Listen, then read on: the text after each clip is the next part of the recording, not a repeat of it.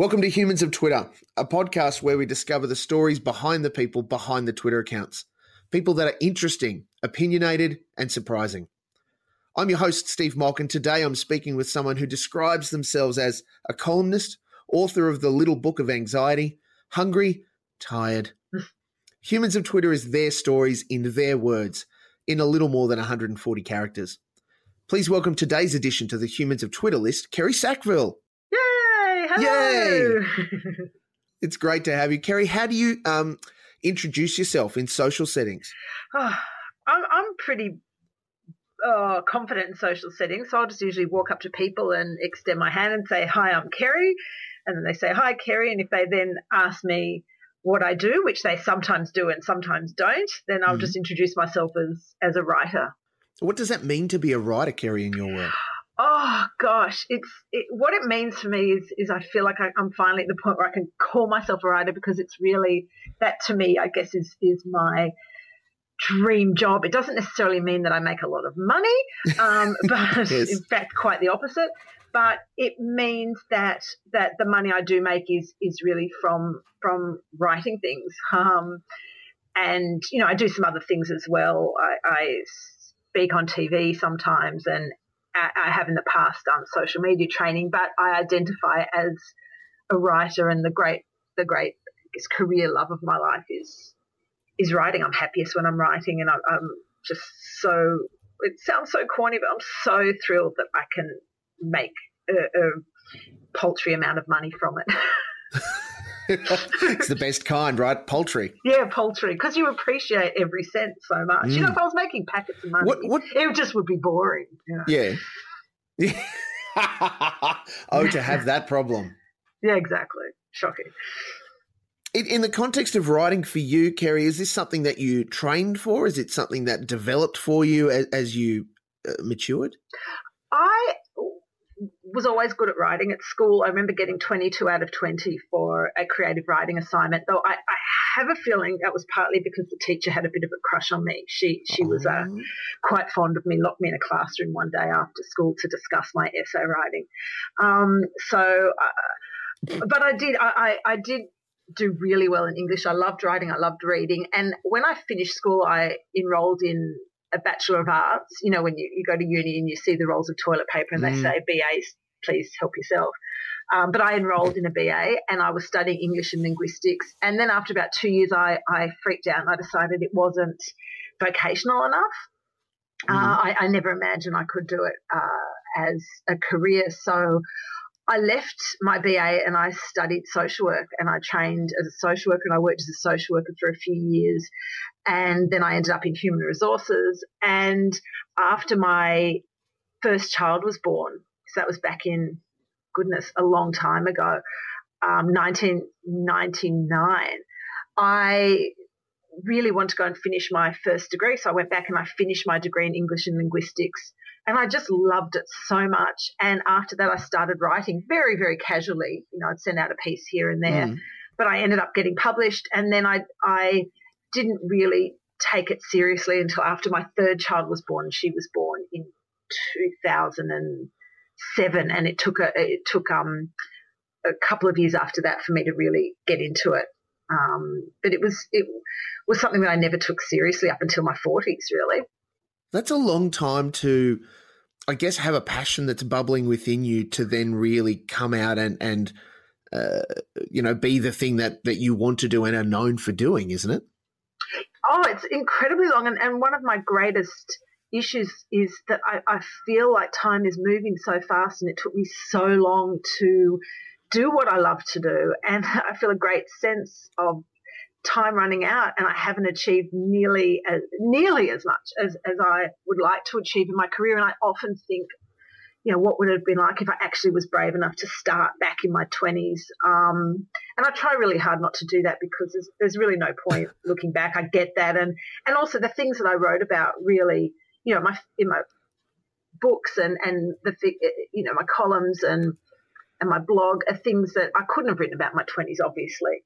Um, I didn't have any real life experience, but I do regret not feeling confident enough to pursue that um, back then. But but I was just a different person then, and it really wasn't an issue. It it, it just it was wasn't in my um, I guess realm of possibilities to do that. What what do you think prompted that that transformation or the change or the confidence? You say you're, you're a different person back then. I couldn't have been a writer. Yeah. That now you know you're big strong Kerry doing it now. oh God, I'm so not big strong Kerry at all. Oh my God, no! I, I, mean, I wrote about this recently for Sunday Life. I, am constantly suffering from imposter syndrome, constantly, and I'm constantly comparing myself to other people who are so much better and more successful than me. But again, I try really hard not to do that. It was just, I, think, uh, it was not considering it as a career at all uh, I think if I'd set aside tr- trying or set out to try to make writing a career, no matter when it was, in my 30s, my 40s, I, I wouldn't have had the confidence. But after my son was born, I went back to uni and I just loved it so much, what I was doing. And so then I, I wrote things out of just out of love for writing rather than trying to achieve anything. And mm. I tell you that it started with the heckler on the back of the Sydney Morning Herald. And I don't know if you know the heckler, but the heckler was it still exists, but in much smaller form. The Heckler then was a 750 word column, and it took up half of the back page of the Sydney Morning Herald, and it was devoted to non professional writers. So it didn't pay, but it was mm. a hmm. forum. There was one a day, and it was a forum for any writer to be able to send in a piece and be published, you know, really um, prominent newspaper with with huge exposure. And so I sent off one really just because I thought of something to write, and I sent it off never imagining it would get published.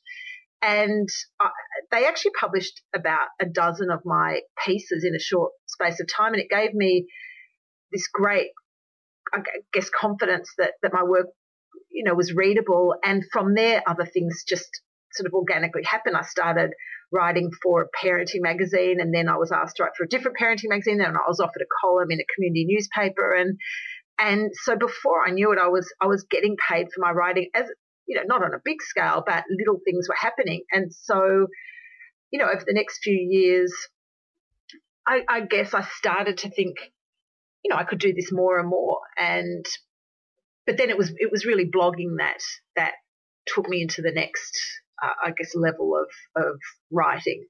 Um, and that wasn't until you know, after after my third child was born. So that wasn't until 2009. So it was you know it was almost 10 years of, of sending off bits bits and pieces and seeing what happened before I really committed to it. What was it like seeing that first piece in in actual newsprint? Oh, amazing! It was amazing. And when I think about it now, you know, it wasn't paid. Um, it, it, was for non-professional writers, but it was the best feeling. And then the other best feeling ever was when I had my first piece published in Sunday Life and that was way back mm. it, back in those early days before I, I, started writing professionally i had really only written for the heckler and for i think maybe the odd piece for um, a parenting magazine and i had this idea for a piece and i thought look i'm going to send it off to sunday life which was to me the pinnacle of success i mean that yes. was that was you know to be in such a, a high profile publication that was read so widely and they actually accepted it. And I was complete unknown. I'd done nothing. And that was the most incredible feeling. That really was up there with me with getting my first book published, I have to say. I stared mm. at that article. They took a photo of me. You know, they came around to my house and did a whole photo shoot. It was the greatest high. I kept, I must have made, I, I went to the, went to the uh, newsagent and, and made, you know, 10 photocopies of it and put it in folders. And it was just brilliant. And what I remember most clearly was my kids were making fun of me because I was wearing a really, oh, was it my kids or babysitter? Someone was making fun of me because I was wearing a really wide belt in the photo shoot and they, they thought it was hysterical. I thought I just looked incredibly stylish, but it was great, brilliant, such a high. I still remember it. Wide yeah. belts, all the rage. All the way, all the rage. Wide belts and wide jeans, fabulous. That's wow. Yes, I know, I know. Just just prostrate yourself before me. I'm I'm just the fashion icon. as, as the accolades, such that they were, belts and all, started yeah. to roll in. And, and even now, as you write, and, and there's lots of people who know you from your writing or your talking or all of the things that you do. Uh, you mentioned, uh, you know, the, you, well, you your book title, The Little Book of Anxiety. How do you manage that? Oh, gosh. I, I have anxiety about a lot of different things, but one of the big ones with my career is, is as I said, imposter syndrome. And I constantly feel like I'm just pretending to be a writer, which is weird because I know in my heart I feel like a writer, but in terms of my outward success, I feel like I'm so far behind the eight ball because I started so late and and obviously if I look to to aspiring writers who haven't had anything published yet and, and are working towards that, I realize how far I've come and I feel, you know, so mm. so proud and grateful. But then of course you look to other people who've you know, I went to the Writers Festival and I, I, saw people there who'd written 10, 11, 12 books. And, and I think, oh gosh, you know, I'm really just starting. And what I try to do, and it's something that I try and teach my kids as well, is to constantly bring myself back to me and try really hard not to compare myself to other people because there are always going to be people greater and lesser than me. And there are always people greater and lesser than all of us. And, you know, if you try and get your sense of self worth from comparing yourself to others. It's it's a path to unhappiness and destruction. So I try mm. really hard just to focus now on my own goals, what I enjoy doing on the next project, rather than look around and think how well am I doing in relation to other people. Um, but it's very it, it's very strange because the, the emails and the messages from people who've read my work and who really like it or or have got something out of it or have been helped by particularly by the anxiety book, is so rewarding and it, it, it, means so much. And every single one I read and I'm, I'm grateful for. But at the same time, you think, why are they sending this to me? I don't deserve this. you know, I, I like they. I'm just a you know person who's stumbling through. Um, and I'm just sort of pretending to be a, a writer and and a, a, someone with something to say. So it's this weird dichotomy between thinking, oh, I'm so happy I've I've spoken to someone, and thinking, oh, they're deluded, you know.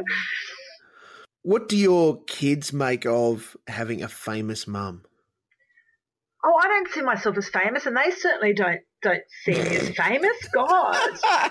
Oh but you're on God. the TV, Kerry. You must be oh, famous. Oh, yeah, right. No. Oh, please. Look, the most famous I've ever been to my kids was actually this week when I went to my daughter's year two class uh, at the invitation of the teachers mm. and talked about the writing process because they're all learning about punctuation and spelling and editing mm. your work and, and adding adding interesting words and so they want to get someone who actually writes things to come in and I showed them a couple of my columns from Sunday Life with my photo, and they were just like blown away. And I've never felt so famous in my life as all of these kids looking at my photo going, wow, that's you. And some of them are saying, eh, that doesn't look like you. And I don't like your hair. But they, they definitely made me feel famous. But oh, in general life, it's not like I get stopped on the street. I occasionally do in, in writing communities or blogging seminars or writers festivals where someone might know my work.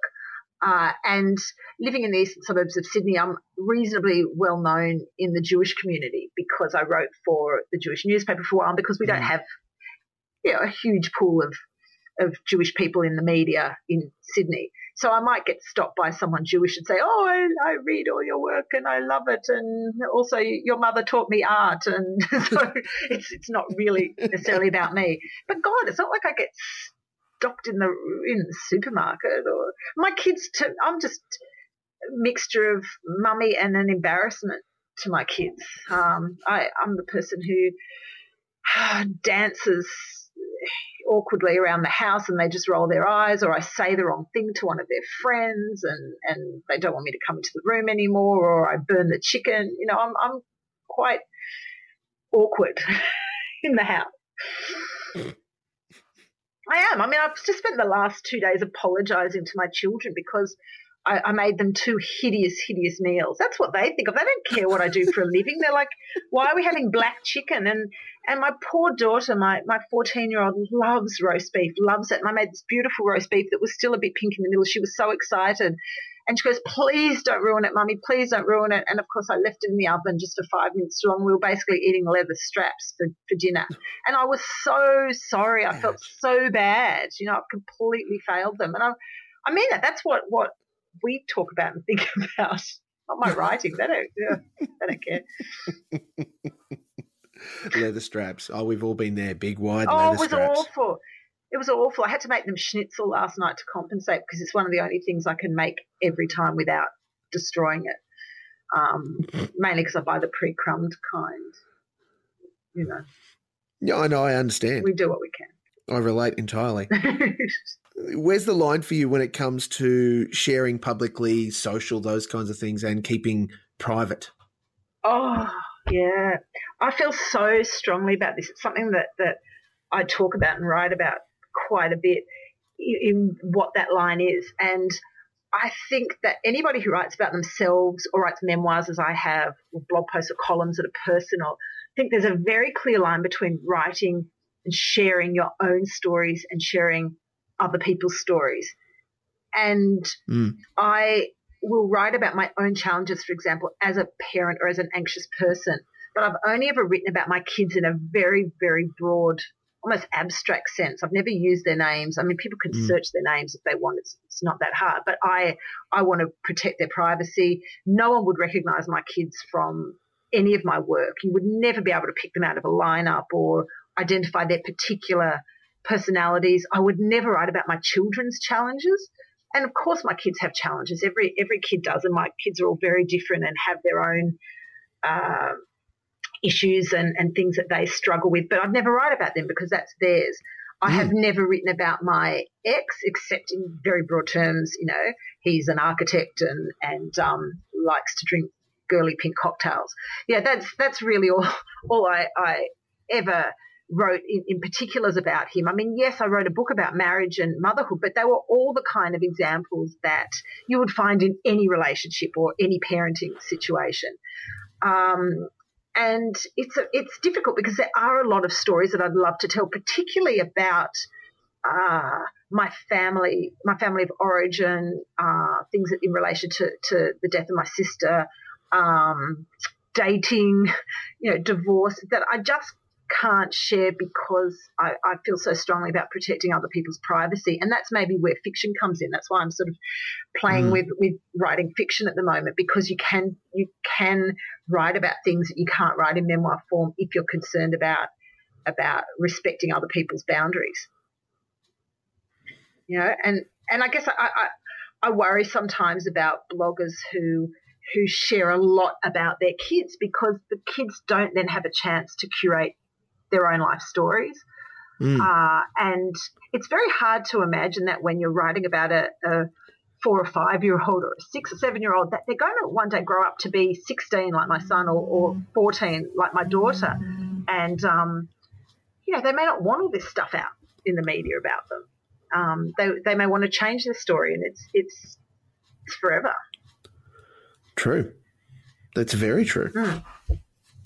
I know, I'm very profound. Well, look, it doesn't hurt sometimes, right? Yeah.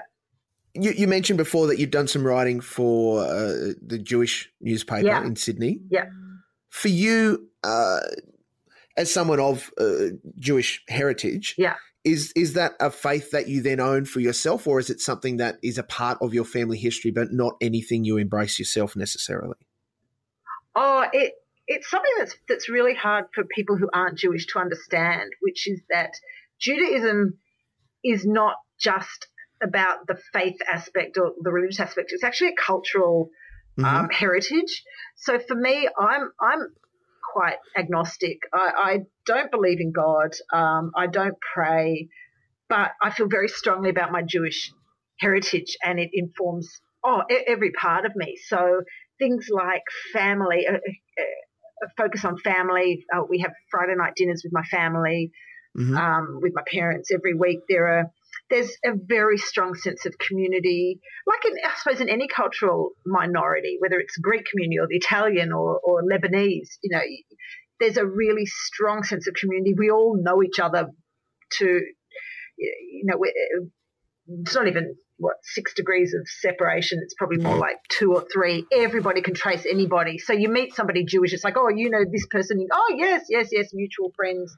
Um, my two of my kids go to Jewish schools, where again it's less for me and them about learning the religious part, but just being with other Jewish kids and and mm. um, getting a sense of their cultural heritage. I think when when you have a, a heritage that includes something like the Holocaust, where you know, our, our whole um, Jewish community was there was an attempt to annihilate us. You, you do feel very strongly about maintaining that that culture and that heritage. So it doesn't necessarily correspond with with the faith for me, but it, it certainly corresponds to a sense of, of community and, and family and rituals and and um, yeah.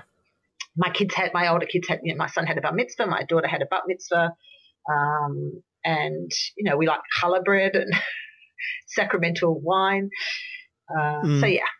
Do you find that that then uh, broad like influences you more broadly as far as choices that you make?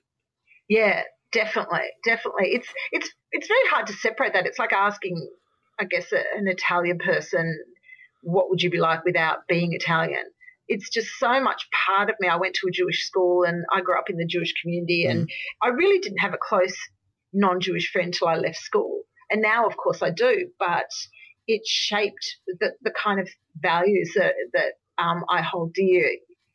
You know, things like a, a, huge emphasis on family. And I always get really sad when I hear about people who aren't close to their brothers or sisters. And of course, you have that in the Jewish community too, but there really is a very strong emphasis on on family ties, on on togetherness, on helping each other out, uh, on supporting each other.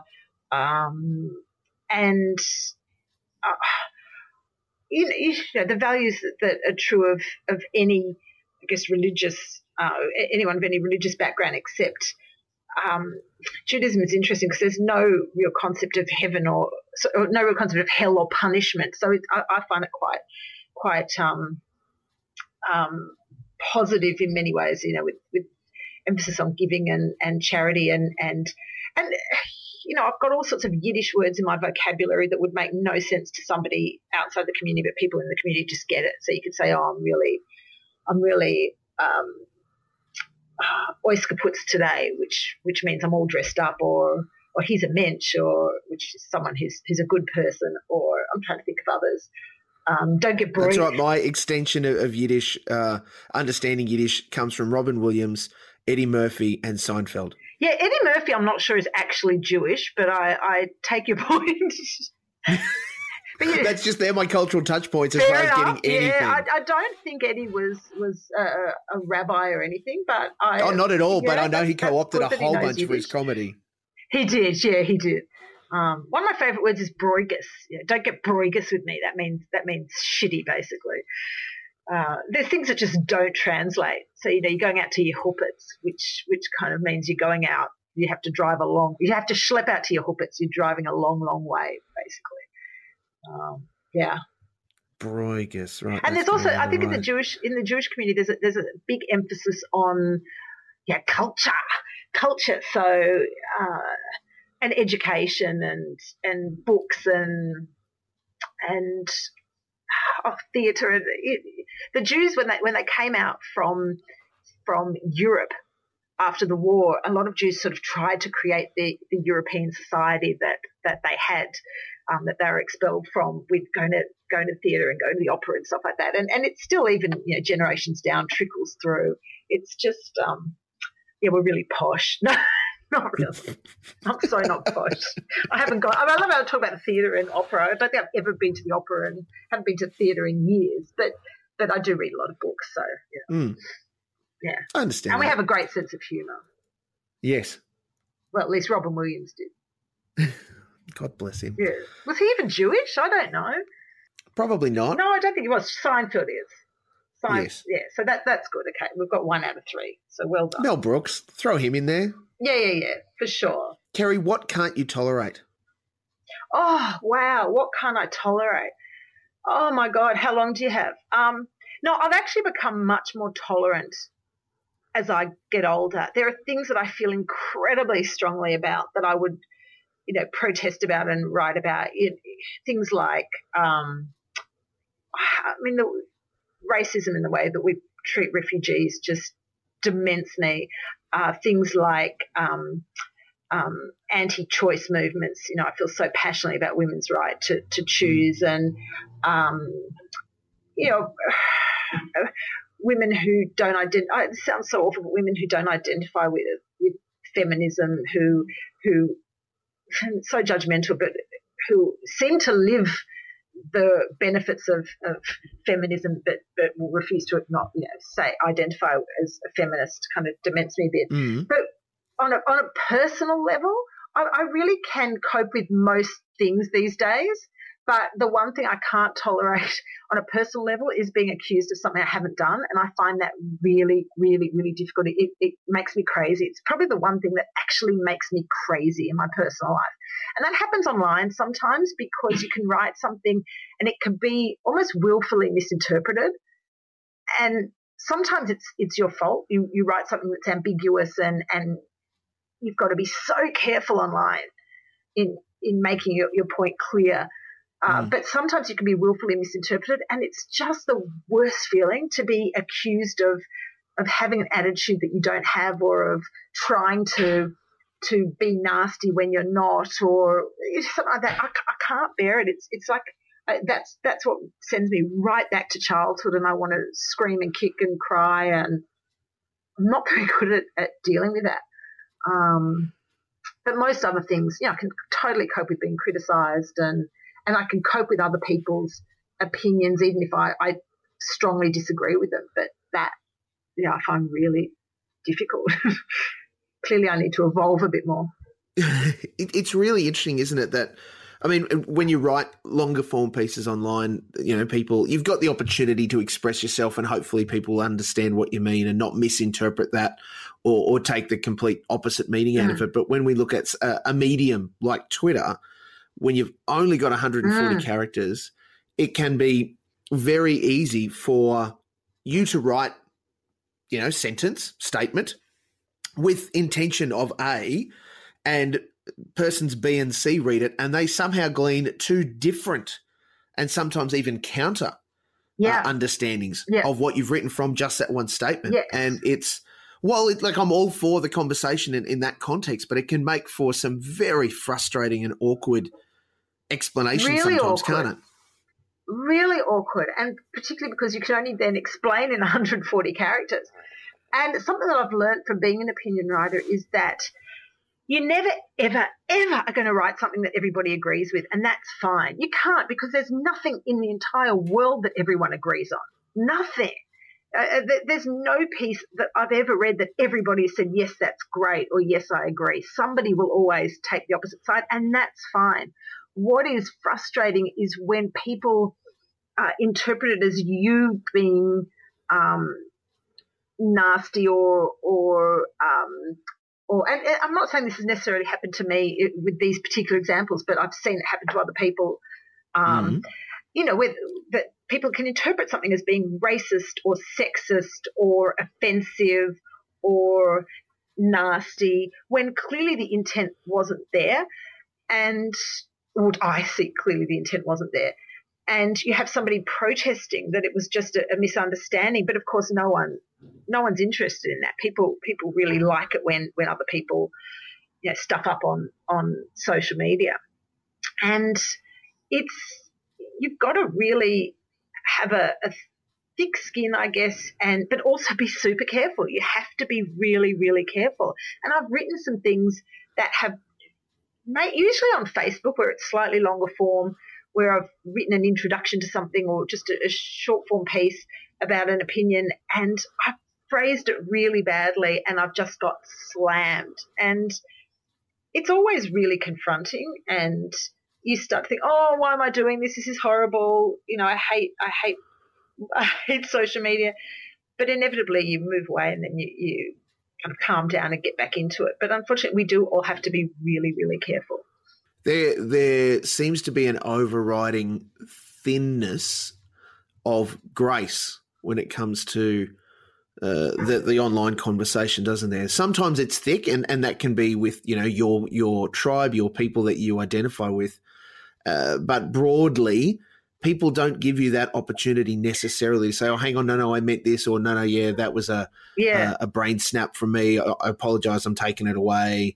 People like to hang on to stuff, don't they? They do, but I, I've noticed that I, I used to do that, and I, I've looked back at my posts and the things that I've written about over the past few years, and I think I have really, it's a silly word, but I've really evolved in my use of social media and my attitudes on social media. Some of the posts that I wrote years ago, I, I'm a bit ashamed of now, where I really went, came down hard on someone for some perceived, you know, crime or, or, you know, I remember particularly writing a blog post about, there was a woman who said that um, people don't like her because she's too beautiful and it got a lot of controversy at the time. And I just wrote a really nasty blog post about her. And it wasn't until I saw a follow up documentary about her much, much later where I saw she was just this incredibly insecure woman in a really almost abusive relationship. And, and I felt really bad. And, and I really have tried, and I'm, I'm going to sound holier than thou, and I'm certainly not holier than thou, as you know, anyone who knows me will know I'm very opinionated.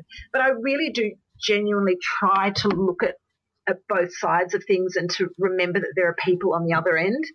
Um, mm. So I think I'm much more moderate. Even when I have a strong opinion, I think I'm, I'm much more moderate in my judgment of individuals uh, as opposed to issues because we're all just people. And also, I don't really believe in this whole people are evil thing. I find I think there are very few people in the world who are genuinely just evil. Of course, there are some. There are there are people who are who are sociopaths, but for the most part, the people that are discussed on social media aren't sociopaths. They're not evil. They just said something really stupid.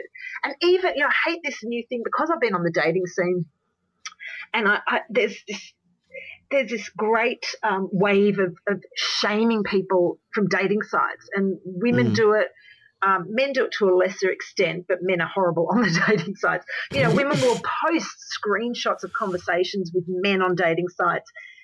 And, you know, I, I know it's nasty. I know it's horrible. I get that. I've, I've been on the receiving end sometimes too. But on the other hand, these are usually just young guys who, who are uh, either stinging from rejection or, or um, high on bravado. And I'm not saying it's okay, their behavior, but I'm not necessarily convinced that, that shaming online is the way to go either. I just feel, feel really strongly that there's no privacy anymore. We can't engage in any conversations that, um, that we can feel sure aren't going to be shared on social media. And I would just hate to think that I've engaged in a conversation with anybody, whether it's a guy on a dating site, whether it's, it's you, Steve, offline, whether it's a friend, a teacher, anything that can then, as an act of, of revenge or or um or just to to have a viral post, put it online. I don't like that trend. I think that mm. there should be things that are private. I think there should be things that are meant for social media and things that are private, and the lines are completely blurred. And it bothers me. Are you on Tinder? Oh, I've tried Tinder twice for about um, a week at a time, and yeah. it doesn't it doesn't work for me because I'm very I'm not as anybody who knows the men that I've dated will know, I'm not really um, overly concerned with looks. Hmm. Um, mm. And Tinder's just all about looks. You can't assess somebody apart from their looks. And, you know, I've dated many gone on one date with, with some guys who are really attractive, but just boring or, or you know, not very bright. And I would take brains and humour um, over looks any day. Um, you know, if there was both fabulous, but but the, the men that I've become, been involved with are generally very um, very smart, very funny and not particularly attractive. Um, it's what I've depended on. yeah, well, that's, oh, I find you very attractive, Steve. You know, I, I feel well, we have that intellectual connection. Um, but really, I mean. I mean, so that's what Tinder. What does Tinder show me? Yeah, he's got a pretty face, but but mm. you know, you then have to if you tick on everybody who's got a pretty face, and you know, getting these conversations where you realize there's nothing else. It's a waste of time, and it's very hard to. How can you tell from someone's face if they're smart and funny. You know, you just it's, can't. So it's not. It doesn't work for me. Mm, I know. I understand, and it would be. I'm sure considered to be a, a, social faux pas if you went the reverse. And, and I say this as someone who doesn't use Tinder. I've never even yeah. had a. I, I hear people talk about it. Um, to, to, to post instead of a picture of yourself, to post, uh, I don't know, your university scores or something like that. If Yeah. that was your picture, people would go, oh, Yeah. talk about up yourself. But the thing is, when, Ah. I, when I, I'm off dating sites at the moment because it all just, uh, I've lost interest for the time being. well, um, Ashley Madison did get hacked. That's so right. That's that. right. Um, but you know, when I was on the dating sites, the first thing I'd look at is I'd read their words and I'd look at look at their interests and qualifications, things much much more than than their pictures. I, mean, I think I think looks are important just in the sense of there are some people that you look at their face and it's got nothing to do with uh, an objective. Uh, attractiveness score. It's just something Mhm. about their face doesn't agree with you. Yep. You know, you can look at, and, and for, it's, it doesn't matter what gender. For me, it's women as well. You know, I can look at women and and and just know this person I are not going to get along. There is something about her face that just doesn't resonate with me. And it's not eh, it's, it's not about whether she's attractive or not. It's just something. Maybe it reminds you of someone in your childhood, or there's something on a really primal, instinctive level that is like screaming at you, no, no, no. But it's the same with men. I can look at I can look at pictures of men and they can all be of the same level of attractiveness and some of them will will, will look nice to me in some won't. But apart from that, when you get that really strong gut reaction, it it's, doesn't tell you anything. Doesn't tell you anything. And and so I find all these you know, dating sites are so limited because you know you you're really trying to assess somebody from from pictures and whether they like the big chill. You know? I mean, if they don't like the big Mm. chill, I wouldn't bother. But you know, so, some people, believe it or not, who, who do like the big chill, meaning the movie. It's one of my favourite movies. Yeah, Mm. They're still they're not perfect, which is surprising. I know, but Well, not everybody understands They- the classics, right? they don't. That's right. And I, I should I should be be compassionate towards people like that. You know, Oh, Humans of Twitter fact, by the way, that was Kevin Costner's first feature film, and he didn't even get on screen. oh, he did, his wrist did. His Oh, yeah, wrist, but his wrist could be and his collar. wrist. Yeah, true, true. But they edited, they edited all Stunt the scenes. out. He was just, he was just in the scene as the corpse. it was such a good Mm. film. Oh my god, I love that film so much. When um, when they give um, what's his name, the the tall dude who was in The Fly, Jeff Goldblum, when they give him Yes. the, the sleeping medication to stop him cracking onto the yoga chick. Oh, it was great. that was fabulous. Kids, if you haven't looked at it, it was on vi- videotape, and it's probably on a subscription video service now. Yeah, you must get it. Must. Kerry, what are you going to achieve in the next 12 months? I am going to get my fiction published. That's my Mhm. next great goal.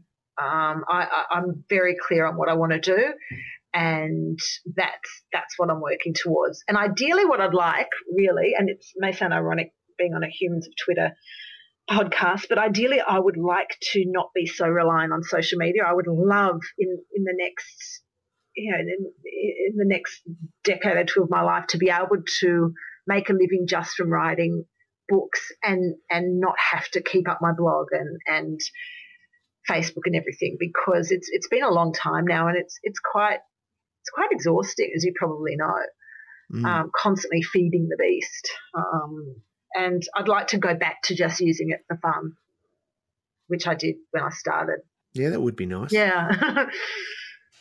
yeah. But so so that's what that's that's my next step. You know, there's only so long you can keep writing memoirs. As I said, because you, you can't just keep pillaging your life. My life my life has been interesting, but not that that interesting. Um and Kerry so Sackville's it's- third autobiography. Yeah, that's right. My third autobiography, which would, would be about all my all my physical mishaps, how many times I've dropped things on my toes, and and why my finger has a, a bum on it, and and the disaster. Last week I burnt the chicken. yeah, last week I burnt the chicken. Yeah, and my hand in the process. Um, all the pimples I've squeezed. Yeah, I- Hey, that's that's a novella in and of itself. yeah, exactly. I could do it in poetry form. Just in the third stanza, Kerry talks about yeah, whatever. Why did I say that out loud? Oh God. Kerry, for people that do want to follow you, obviously your Twitter account is at Kerry Sackville. Yes, Kerry with an what I. What other social accounts do you want to own up to? oh gosh, I've got an Instagram account, but yeah, I'm not a great photographer. I just post silly things there. Uh, I'm on Facebook as uh, my Facebook page is kerry.sackville, my blog is kerrysackville.com. Are you seeing like a, a pattern here? Kerry Sackville. Uh, it's better than you writing under the name Mia Freedman, I guess. I do. I do. She, that, she's actually, she's, it's all my work. It's all a fictional created that's person, right. and the person we see on TV is, is an actor. Yeah, that's right. And I, I, I bring all of her work, including her books and columns, and that I own the websites. I own the Mamamia Women's Network. Um, Nice. Oh God, I wish. yeah, Um, tell me about it. Had a bit, yeah. Though that comes with a level of yes. pain that we don't have Um, time to discuss, I'm sure. Actually, that's that's true. Um, what else? Oh God, I'm on LinkedIn, but God, I don't know what LinkedIn's for. Do you? Nothing. I mean, yeah. At the moment, I, you know how seriously I take LinkedIn. I, I've put all of my, you know, professional details and stuff up Yeah. there, but my photo on LinkedIn is me with a very cheesy grin wearing a fez. So if I ever Oh, lose yeah. the job that I have and I need to get a new, you'll know I'm looking for a job when that photo changes. yeah, I'm not sure you're going to be flooded with offers from a Fez, quite frankly. No, But I get I get LinkedIn offer like connections all the time from you know the strangest places. I'm thinking I'm, really not sure that we're going to have a professional work, you know, working relationship with me here and you in Uganda. But yeah, why not? Sure, sure. I reckon that LinkedIn, like any other social network, when people want to connect with you, it's just so that they've got that private means of communicating with you should Yes. they need to, True. That's actually very true. Very very true. Having said without that, having my, to my, know your email address or yeah, phone my, my email address is on my you know is on my blog. I mean, I'm pretty easy to contact. Yeah, but your personal assistant vets all of that, Oh, of course, yeah, yeah. Um, prints my- it out so you can read it. yeah, my personal assistant vets all of that while my masseur is is you know working on me, and my my chef is is cooking the meals, and what else? My oh, just my bevy of uh, of domestic staff are doing their duty. God, I'll tell you, if I had a personal assistant, I wouldn't have a pile of of mail that that is probably about thirty deep at the moment that I'm too scared to open because I have a, a complete paperwork phobia. God, I'd love a personal assistant. If anybody's listening to this who wants to work for me for nothing, then, you know, come and help me open my mail. You still get letters? I do. I still get I still get bills because they realize that when they email them to me, I just ignore them. So now they Oh no, but I do, like I just you know, they, they go down like when you get as many emails a day as, as we get, and when I say we, I mean anybody these days, and especially Mm. people who work in social media. Um, I just it- like the bill can come for the gas or the electricity or whatever in my in my inbox, but then by the end of the day, it's buried fifty deep, and I'm never going to find again. So I just kept leaving them and leaving them, and and so now they send them out to me. And so what happens is I just put them in a special envelope, like a big envelope that hangs on my wall, and about once a month I open it up and Have a cry, Have a work out how you're going to pay it. yeah, exactly. And I, I really do. I need to psych myself up because I, I it's just so traumatic. Um, yeah, it's my it's my biggest challenge. I think is is paperwork. I just want to be sitting and being creative and writing all day. I don't want to be bothered by these these you know these worldly pursuits. I can totally understand that. Well, Kerry, thank you. Oh, and so everyone, this has been Humans of Twitter, and I can confirm that Kerry Sackville is indeed human. Well, yeah, I am. It's true, but you haven't seen me at night when I turn into a werewolf. then I'm a werewolf of Twitter.